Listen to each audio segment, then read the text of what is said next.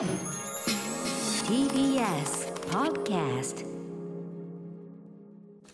時刻は6時30分になりました。12月10日木曜日。TBS ラジオキーステーションにお送りしているアフターシックスジャンクションパーソナリティのライムスター歌丸です。木曜パートナー TBS アナウンサーのうないりさです。さあここからはカルチャー界の重要人物を迎えるカルチャートークのコーナーですはい、えー、今月はさまざまな方に、まあ、年間ベストを伺うような、ね、タイミングになりました、はい。今年のベストみたいな多分ね、えーこれからもこういう話を増えてくると思うんですけども、えー今夜はこの方にちょっと変わった角度からゲームの話を伺ってみたいと思います。ということでご紹介しましょう。アーティストでプロデューサーのラムライダーさんです。よろしくお願いします。どうも。よろしくお願いします。ラムちゃんよろしくお願いします。今日はリモート出演ということで今そちらのね、はい。実質のまあなんていうの？スタジオ兼みたいな感じですか？ここはもう完全にあの仕事場ですね。ああ仕事あーでもなんかねフィギュアとかがすごい並んで楽しそうな部屋だねこれね。そうですね。もうあの昨日はもうあのキャラメイクで寝落ちするところで終わりました、ね。ああこれはサイバーパンクサイバーパンク。2077ですか。やっぱやり込んじゃってますかはい。うん、とということで、えー、とこの番組でも大変お世話になっている、まあ、TBS ラジオも非常にゆかりが深い、ラムライダーさん改めてご紹介いたしますと、えーアーティストプロデューサーそして DJ、えー自ら音楽レーベル401も主催されております、えー番組には定期的にご出演いただきまして、えーまあ、DJ ミックスを披露していただくのはもちろん、はい。まあ、DJ ミックスも毎回素晴らしいあの毎毎回ものすごいもうタイムラインがめちゃめちゃ大盛り上がりする素晴らしいミックスをねしていただいているほかですね今年は、えー例えば10月26日木曜日木曜だっけ、えーん？月曜？うん、月曜だよね、スーパーササダンゴマシンさんとの、えー、とリモートプロレスの対戦相手。あれは本当見事な名勝負でしたねこれね。くだらなかったですね。いやいや最高最高。ははい、あともうゲーム関係でいうとね、えー、と11月21日木曜日にお送りしたシェンムー特集ねクラブエースラーさんとやっていただきましたはい。はい。そして、えー木曜日の番組放送後夜9時から始まります。ライムスター歌丸とマイゲームマイライフの音楽も担当してくださっています、はい。そして今年6月 この番組を席巻したインディーゲームオブラディンゴの期間リターンオブジオブラディンゴを我々に紹介してくださった恩人でもありますよね。あれゲーム自体はありましたね2019のゲームでしたっけ？あれは去年そうですね。ゲーム自体は去年になるけども、うん、最新ではなかったですが、うん。まあまあなんか盛り上がりましたね。そうねなんか勝手にすいませんねえだってあの。後半年くらいうん、これ延々伝播しましたよね。延々やってたもんね、まあ、勝手に盛り上がっちゃったんだけど我々にとっては今年のゲームオブザイヤー明らかにあのリターンオブジョブラディンですっていう一ね。作入るわ絶対。そうなんですよね。なんか周囲でも買いましたとか報告されるんですけど、僕ただのゲーム好きなんであんまり関係ないんですけど、やいや楽しんでいただけたらよかったなと思います。でもねやっぱすごいハマったしなんていうのかな。他に他のなんていうのや今までやったゲームと全く違う、ねその面白さもあってあのあの、うん。思い返してもねあー本当に楽しかったなって感じ。本当にありがとうございます。あいえいえこちらこそ。うん、ということで、えー、とラムライダーさん本日は私にこうおすすめしたいゲームちょっととある角度からおすすめしたいゲームがあるということで。はいそうなんです。うんえー年末年始歌丸さんにどうしても遊んでほしいポリティカルなインディーゲームがあるのでそれを紹介しに来ました。インディーゲームねいろいろ面白いゲーム紹介してるけど、ポリティカルな政治的メッセージを含むということなんですかね。はいということでラムちゃんさすがでございます後ほどゆっくりお話伺います。よろしくお願いします。After Six Junction. この時間のアトロクはカルチャートークのコーナーをお送りしていきます今夜のゲストはアーティストでプロデューサーのラムライダーさんですよろしくお願いしますよろしくお願いします。はいということで今夜ラムライダーさんには、えー先ほどね私にお勧めしたいゲームということで、えーポリティカルなつまりまあ政治的な、まあ、そういうメッセージとか含みを持つインディーゲームというテーマでいくつかゲームをご紹介いただくということになっているそうです。はい楽しみこれ。もともとうん。僕がちょっと出会ったゲームですごく歌丸さんに勧めたいゲームがはい。もう見つかって一本。それで、あの何の気なしにツイートしたんですよ、あの歌丸さんにすごい勧めたいゲームがあるんだけど昔の PHS の番号しか知らないと。ああ、でもそれそれそれと同じ。うん。あ本当ですか？同じ同じ。あのそしたらですねあのアトロクの、えー公安調査部の、えー古川さんの方からすぐ連絡が来ましてへあの詳しくあの話を聞いて、え。君君っつって。はい、それであの、今回こうやって紹介する運びになったというなるほど、ことですねわかりました。あの番号同じなんで別にあのショートメールとかそのまま送っていただければあ了解です大丈夫なのですじゃあこれいいかなこの曲集ね。あのあダメですね。私も 直接ねはいということで、えー、ラムさんお願いします。はい、えー新聞社の編集長となって世論を操り社会を変えていこう。良くも悪くもヘッドライナーのビーニュースです。へえ新聞社の社長との編集長となって、うんしかも良くも悪くもこう世の中をこう動かしていっちゃうという。なるほど。えー、そんなゲーム、うん。一体どういうゲームなのか？じゃあちょっと概要をうないさんからまずご紹介お願いします。はい。えー短編アドベンチャーゲーム。ヘッドライナーノビーニュースはですね、うん。架空の国ノビースタンで発行される新聞社ノビーニュースの編集所編集長を務め毎日集まるニュースの採用不採用を任されます。例えばあなたは健康保険の国営化を支持しますか？しかし国民保険は医療費の増大と質の低下を招くかもしれません。ではある飲料メーカーが作った合成アルコール飲料を糾弾しますか？しかしその会社は新聞社の重要なスポンサーです。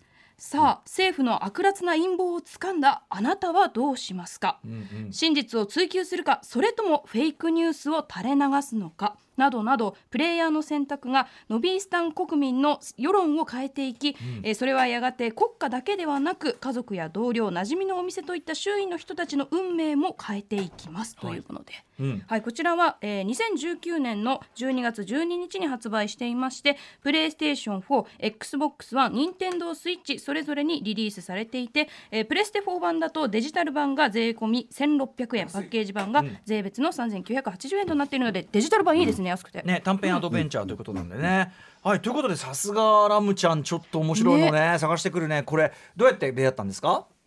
これはですね、もともと僕はその Steam っていう PC のプラットフォームでよくこうゲームをディグるのが好きで、でそこでなんか面白そうなゲームがあると、とりあえずスイッチとかプレイステーションで出てないかなってまず検索するんですね。そしたらちょうど家庭用ゲームでも、えっと、出てて、ローカライズもされていたので、うんうん。それで買ってやってみたら、もうすごく面白かったという感じですかね。はい、うんうんうん。ということで、これ、ね、なかなか変わった設定ですけど。うんどう、うん。こちょっともううん。今の説明だけ聞いてももうやりたくならないですか、うんうんいや、本当そうだね。えだってさ、その何ですか？陰謀を陰謀の元が新聞社の重要なスポンサーだから、うんうんうん。それをどうするかとかもうそれだけで面白そうですよね。はい、ねえ。要はすごい言った、そううんうん、はいはい。ああ一言で言うとですね、うん。この新聞社を舞台に、まあ、こうマスメディアにおける報道という仕事の難しさとか苦悩、うん。あるいはですね悪魔的な面白さを追体験できる選択式のアドベンチャーゲームって感じですね。こ。れ、だから、うないさんもですよ、うん。それ報道番組もやってるしね。うんちょっとメディア側の人間として関係ない話じゃないですよね、これね。でもあくまで民間企業だからやっぱりスポンサーもいるしっていうところのそうそうだね。絶妙な立場、そうだねそうだね、ん。だから社会正義を追求したい。それはもちろんそれはいいんだけど、うん。でもでみたいなでねもそうそうっていう。うんうん。板挟になったりとか、そんな感じですうん。ね。うん。えーでこれ選択してここの要はそのなんていうかな。うマルチエンディング的な感じであれですか？ストーリーが展開していく。そうですね。あの実際にゲームでやることは主に2つ流れがありまして、うん。あの新聞社の編集長なんですね、うん。編集長なんですけど自分でこうなんか事件をこう真相を解明したり何かを暴いたりとか、うん。えーするわけではないし自分で記事を書くわけですらないんですよこれ。うんうんで、えっと、編集長になってあの記者が寄稿してきた記事の採用を決めるかどうかだけなんです。ええつまりその限られた紙面にこの記事は載せるこの記者のこの記事は載せないっていうのを毎日選ぶと。ええうんうんでまずそれが、えっと、編集パートですね。うんうんでその後はもうあの新聞社から記者して、えっとうん帰宅して家に帰るまでの道でああの街の人の話を聞いたりとかあるいは知人と会話したりっていうこの2つのパートだけで1日が終わるんです。はいはいはいでこれを、えっと、14日間2週間繰り返すあっていうので、2週間。え決まってんだ。1個のストーリーが終わる。うん。ただ最初はだいたい2時間ぐらいですね。うんうんうん。あ一週目はっていうか。そうですね、まあさっきおっしゃったようにマルチエンディングを採用してるので、うん何度も何度もこう繰り返してやっていくといろいろこう面白みが出てくるようなゲームなんですけど、例えばその自分がこうある記事構成をして、まあ、そのある例えば制作とかのある一方向の方を支持するような紙面を作ったとでそれによって街の人々のいろんな暮らしとそか反応とか自分の暮らしとかも関係してくるってことよね？そうですね。あのやっぱりこう今の話を聞いてある程度想像はできると思うんですけど、うんうん。あのとにかく僕もそのこんな感じのゲームかなって思っていた以上にさらに奥が深いし悩ましいゲームというのがすごい魅力ではい。あの簡単に言うと、ね、舞台はですねノビスタンっていう架空の国なんですね。うんうん。で、えっと、もう遺伝子操作とかも当たり前の国なんですが謎のこう流行り病っていうのが蔓延していると、はい。うん。まずそういう、えっと、バックボーンがあるんですが、うんうんで編集部の中にいろんな記者がいるんですよ。うん。でお隣のレアリスっていう国から来た女性の記者とか、うん。あるいは保守系で他国を常に牽制してこう首相に割と賛同するような記事が多いうんうん。ベテランの男性の記者がいたりとか、あとはあんまりこう政治の難しいことは言わないんだけどグルメとかエンターテインメントとか新製品を扱う娯楽系の記者の人がいたり、うんうんあと健康問題とか食品の安全とか、うん。さっきも出ましたけど国民皆保険について扱ってる記者がいたり、うんはい。でそれぞれの記者がさまざまな出来事に対して、えっと、うん。肯定的だったりあるいは批判的な記事を書いてくるんですね。うんこれちょっと例えばどういうことかというと、まあ、日々いろんな事件が起きますよね街で。で、えー例えば、えっとまあ、本当傷害事件とか殺人事件も起きるんですけど、え。いろんな記事が上がってくる中で、えっと、そのノビスタン人つまり本国の、えっと、人間が起こした事件はあまり記事化せず、えはい。外国人が起こした記事ばっかり採用しているなとうんそうするとその帰り道に、あのうん街で外国人の排斥デモが起きてたりとか、うわー。でも現実でもめちゃくちゃありそうな。そうなんです。うんうんうん。で例えば首相は割とですね、まあ、こう強い国を目指して、まあ、強いリーダーっていうのをこう心がけてる首相なんです、まあ、本当どこかの国と一緒ですけれども、で隣国に対しては常に強い姿勢をこう持ってる人なんですね。うん。これ例えば、えっと、歌丸さんだったら、うん。批判的な記事を上げる記者の記事と、さすがだもっとやうんうんうん。強くややれっていう記事が両方上がってきたら、うんうんうん。どちらの記事を採用しますか？いやだから例えば自分の現状のねその思想信条から言えば、そういうこう、けそういうなんていうかなそのあり方に権力のあり方には批判的なね、例えば意見をじゃあやっぱりメディアとしては出しますよ、じゃあ。僕も割とそうなんですけど、うん。それをずっと続けていると言及されてしまったり、うんうん。あるいは全部批判でやってると自分のさらに上にボスがいるんですけど、うんうんうんその人があのやっぱ反社反社会的な、えっとうんうん。紙面作りをしてるとで逮捕されちゃったりとかするんですよ。だからといって当然肯定的な記事を繰り返していると、今度は外資系のスーパーが襲撃にあったりとか、あの我々のうん。あの景気が悪いのはこういう外国から来たスーパーのせいだみたいな。だから逆に話聞いてると笑えなくなりますよね。うんうん。いや本当にでも全然現実である話だろうし、うんうんうんあまあだから要するにでもその社会不安っていうのはそっちはそっちでその体制側にするより一方でもあの社会不安が結局増大したりもすると。社会不安というか不安定さがね。うん。例えばもう一つ例を出すとベターパッツと呼ばれるですね合成アルコール飲料架空のものですね、うんうん。これが、えっと、街で流行ってるんですよ、ええ。あの普通のアルコール飲料よりも体に良くて、ええ手軽に酔えるっていう、うんうんうん。でそれもあの例えば肯定的な記事を上げていくと、うん。えースポンサーにそこがついてくれて、うんうん。給料が上がったりとか、うん。なるほど。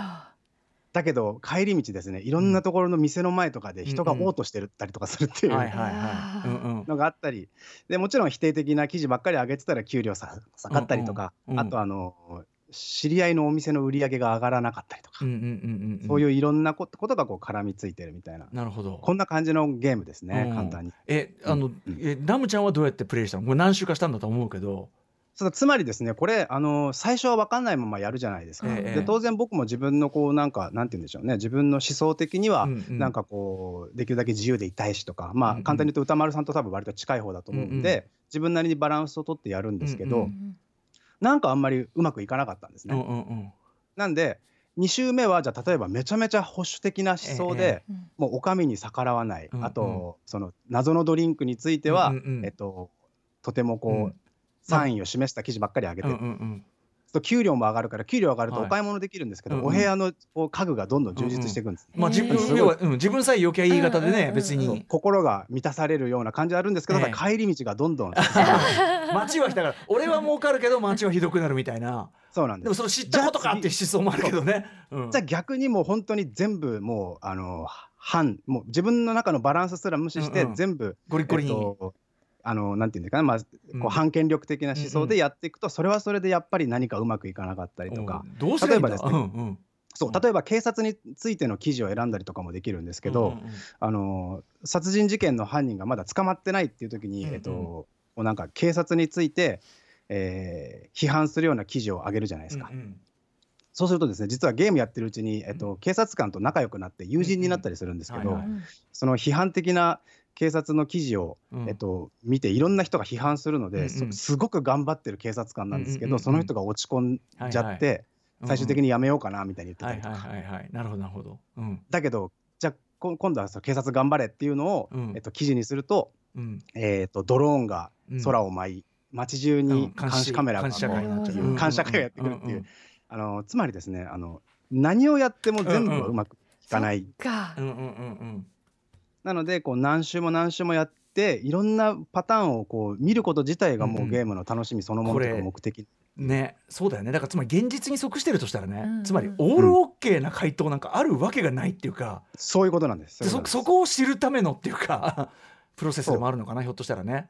そうですね。でそれとプラスですね例えば同じ記事でもそのさっきのベターパッツっていう謎のエナジードリンクの記事ありますよね。うんうん。それも例えば同じ、えっと、調査結果に対して、うん。えー5人に1人が中毒症状を起こしたっていう記事が上がってくる、うんうん。うんうん。もう一つは体調に違和感を訴えるものは20%にとどまったっていう記事を上げてくる。あ同じこと言うのにね。これしかいないっていうか、これしかないっていうかこれをどっちうんを取るかでまたいろんなことが変わって。えー、そこでも変わるんだ、うんうん。いやでもこれは報道する側はでも全然リアルタイムの現場でやってる5ことだと思う。人に1人かうん。20%っていうか、数字は同じなんです。よ。うん。これだってそれこそさ日本だってね朝日と読売と産経とさ毎日とって読み比べればやっぱりその同じことをこう扱うかって全然あるわけだからうん超現実。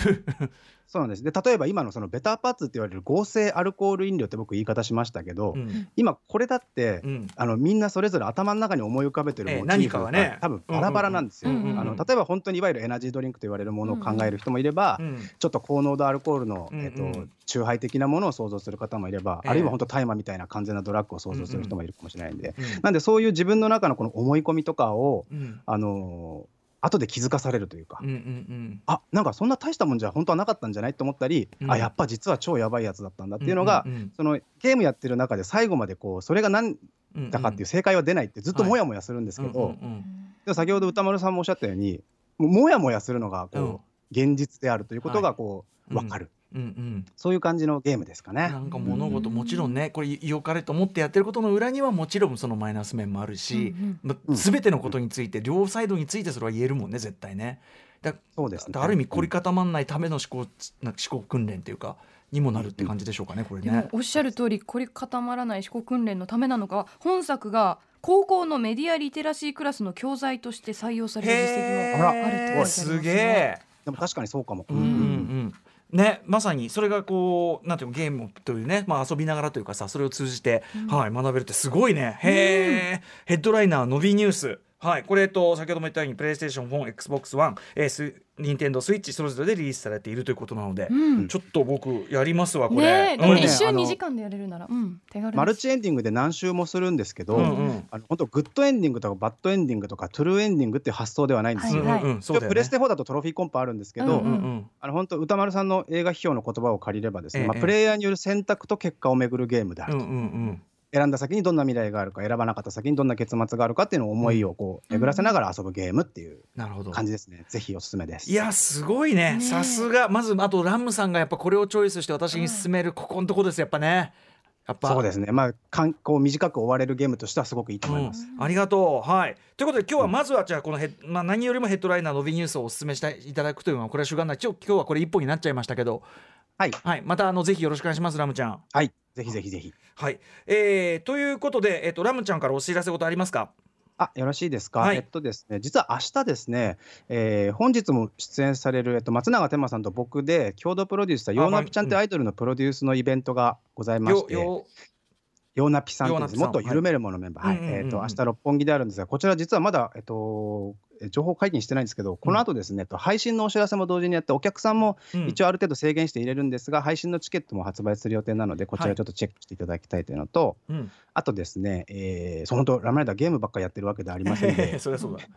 中島めぐみさんの、えっと、来年発売のアルバム、グリーンダイアリーに、えープロデュースで参加してます。おおそれはすごい。えーなんでこちらぜひ聞いていただいてというのと、うん。あとオーディオギャラクシーですね。毎週火曜日に YouTube でやってて、実は伸びニュースのことも先日ちょっと予習がてら、えー語った動画が上がってたりとか、うんうん。あと12月20日にですね AG デラックスってそのトークイベントが配信でやってるんですが、うん。それは M1 と重なってるので M1 を見ながらこう、みんなで一緒にへやったりとか、ーうんうんあともう一つはですね、文春オンラインっていうメディアがありますが、うんうん。